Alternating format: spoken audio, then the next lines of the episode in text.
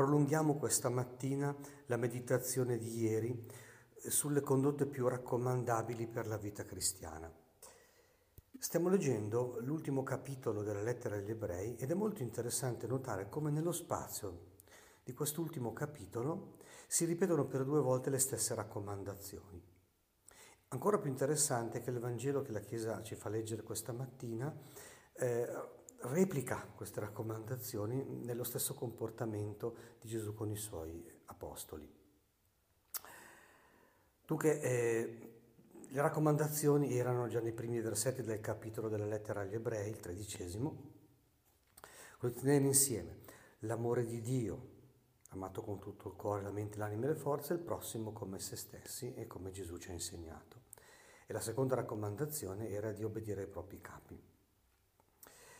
E anche gli ultimi versetti riprendono questo comandamento, queste indicazioni. Fratelli, offriamo a Dio continuamente un sacrificio di lode. In cosa consiste questo sacrificio di lode?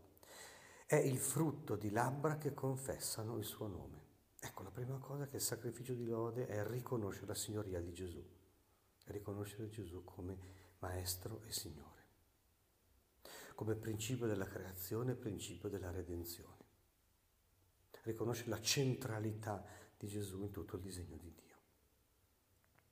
Immediatamente dopo però l'autore scrive, non dimenticatevi della beneficenza e della comunione dei beni, perché di tali sacrifici il Signore si compiace.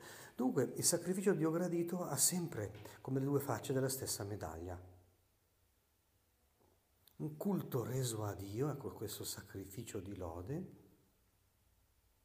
e la verifica di questo culto nell'amore per i fratelli.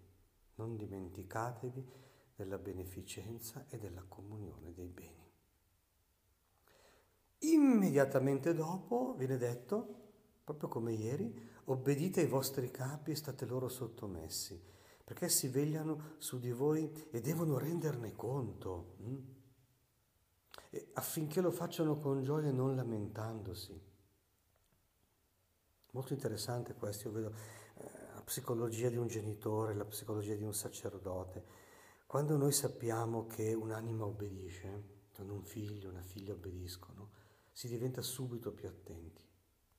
Finché non si ha una responsabilità diretta, uno può mm, contarsela, cantarsela, può fare delle ipotesi, mm, può studiarci sopra, ma quando invece un'anima si affida, allora uno si rende molto più attento alla parola di Dio, alla volontà di Dio, perché non può spadroneggiare sul figlio, sulla figlia, sul gregge eh, che è affidato da, da Dio.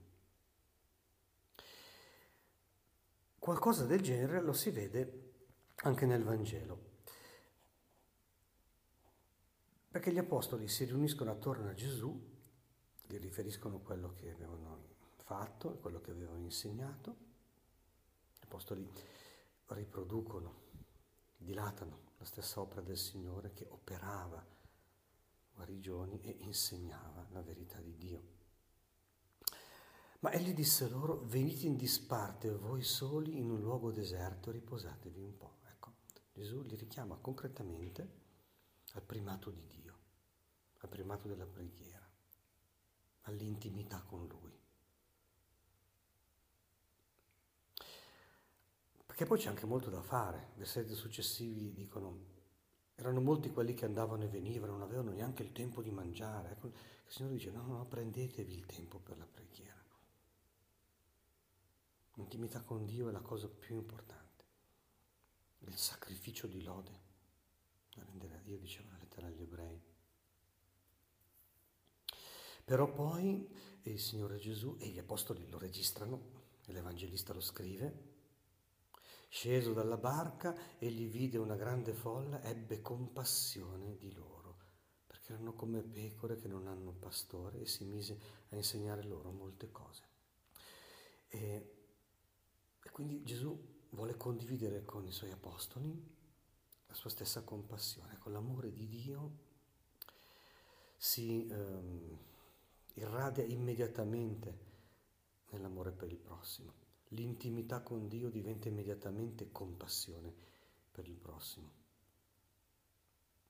Ma anche qui, come Gesù, Signore Maestro, invita i suoi discepoli, gli chiede di venire in disparte e li manda a insegnare, a prolungare il suo essere maestro, così anche qui vedete che la compassione non è solo l'opera di misericordia corporale, eh? è anche l'opera di misericordia spirituale. Si mise a insegnare loro molte cose, che fa risuonare quello obbedite ai vostri capi, eh? che vi insegnano secondo Dio. Ecco le, le tre cose, l'amore di Dio, l'amore del prossimo e le misure giuste di questo amore, perché non è facile tenere insieme le due cose. San Paolo dice che specialmente per i laici c'è proprio l'esperienza di un cuore diviso, che deve dividersi fra il voler stare col Signore e il dover mm, prendersi cura delle cose di questo mondo. E allora ecco l'importanza di essere un gregge con i propri pastori sta proprio in questo, di trovare santi equilibri tra azione e contemplazione, tra l'intimità con Dio e la compassione del prossimo. È per questo che ieri, oggi, per due volte nella lettera agli ebrei, poi nel Vangelo ci vengono raccomandate queste tre cose.